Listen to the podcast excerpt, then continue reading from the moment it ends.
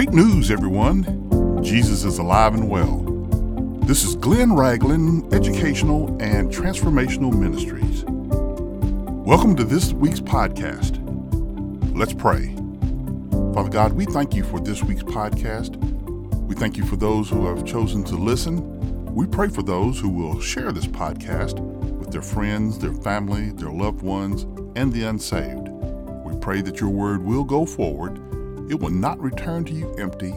It will accomplish what you sent it to do. In Jesus' name, amen.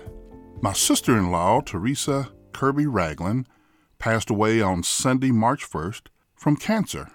Teresa was a lovely soul who had a personal relationship with the Lord. She had such a strong faith in her Savior. I had not planned on talking about death in today's podcast, but I'm going to dedicate this podcast to Teresa Kirby Ragland.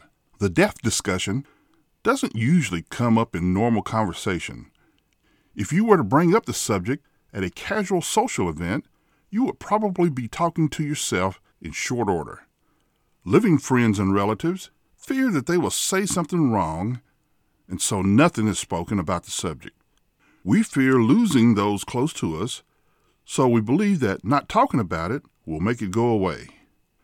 We put our trust in the doctor's hands as if they have the final word. They don't.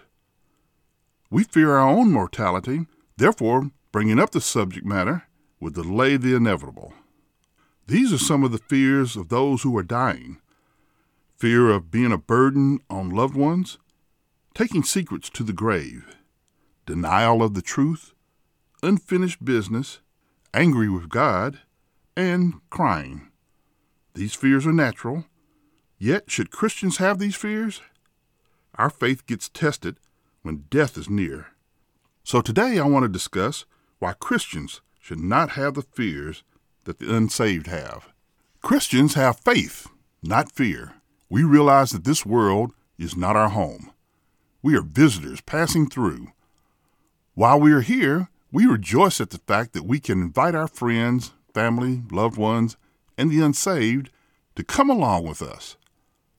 We are to walk, talk, and act differently, for we are resident aliens. We live here, but we don't have permanent status here. Hebrews 11 and 10 refers to Abraham, Isaac, and Jacob as having no permanent home, but says, For he waited for the city which has foundations, whose builder and maker is God.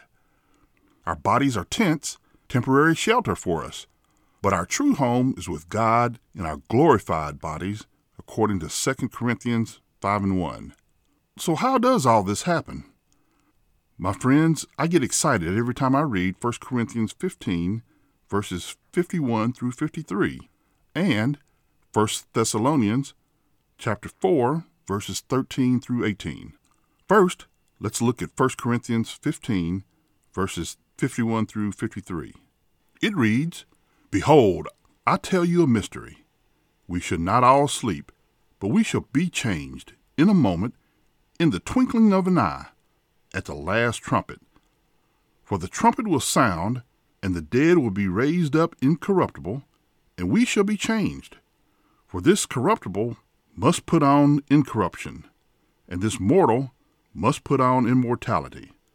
Paul uses the word sleep as a term to describe the death of a believer. All Christians will not die. There will be some left on earth who will be given a glorified body without dying.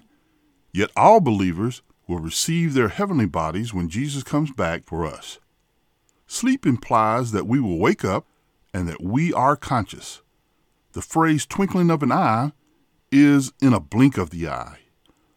At that moment, we will be given our resurrected bodies ready for our eternal home. Now, turning to 1 Thessalonians 4, verses 13 through 18, which is one of my favorite passages in Scripture. It reads, But I do not want you to be ignorant, brethren, concerning those who have fallen asleep, lest you sorrow as others who have no hope. For if we believe that Jesus died and rose again, even so God will bring with him those who sleep in Jesus. For this we say to you by the word of the Lord that we who are alive and remain until the coming of the Lord will not be by no means precede those who are asleep. For the Lord himself will descend from heaven with a shout, with the voice of an archangel, and with the trumpet of God. And the dead in Christ will rise first. So we who are alive and remain shall be caught up together with them in the clouds to meet the Lord in the air. And thus we shall always be with the Lord. Therefore, comfort one another with these words. My brothers and sisters in Christ, it is our duty to comfort those who are grieving with these words, not our own words. When Paul teaches that the dead in Christ shall rise first, it gives believers hope they will see their loved ones again. There are two sets of conditions to accomplish this. First, you have to be a believer, and second, your loved one has to be a believer.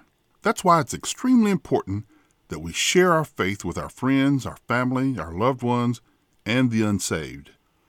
If you are hesitant about witnessing, share this podcast with them. When you see your loved ones in heaven, you'll be glad you shared this ministry. We are to grieve because we will miss our acquaintances, but we're also to rejoice when we know that we will see them again. Sorrow comes when an unsaved loved one passes and you realize that you will never see them again. Our faith comes from our belief that Jesus died and rose from the dead and that we will have the same experience. Paul remarks in 2 Timothy 4 and 8 Finally, there is laid up for me a crown of righteousness which the Lord, the righteous judge, will give me on that day, and not to me only, but to all who have loved his appearing. My fellow Christians, we have been declared righteous by the blood of Jesus. So, what is our reward for being found not guilty, even though we are guilty of sin? A crown for you, and a crown for me, and a crown for all believers. That's a lot of crowns. But look at what Revelation 4, verses 10 and 11 says about the 24 elders and their crowns. It says, The 24 elders fall down before him who sits on the throne and worship him who lives forever and ever, and cast their crowns before the throne, saying, You are worthy, O Lord, to receive glory and honor and power, for you created all things, and by your will they exist and were created. Friends, I believe that I will be rejoicing in giving my crown back to him who is worthy of all praise. If you want to give your crown back to the only one worthy of our praise, pray this prayer with me. Father, I want to thank you for my life. Help me to live the way you want me to live. And when my time here on earth is finished, I ask that you will allow me to give you back the crown of righteousness that you will give to me. And I will give you all the praise, I will give you all the glory, and I will give you all the honor due to you. Amen. If you prayed that prayer, would you give God a shout of praise? If you have not accepted the Lord Jesus Christ as your Savior, then pray this prayer with me. Father, thank you for dying on the cross, shedding your blood for me, so that I will be declared not guilty before your Father, and that I will be able to spend eternity with you. In Jesus' name, amen. I continue to encourage you to find a good Bible teaching church. Send your prayer request as well as your praise reports to hello at greatministries.org. Please continue to pray for Great Ministries. Share us with your friends, your family, your loved ones, and the unsaved. This ministry is supported by friends like you. If you'd like to donate to us, go to greatministries.org, click on the donate button. Or you can send your donation to P.O. Box 1654, Lilburn, Georgia 30048, or call us at 678 693 2204. Be blessed and have a great week.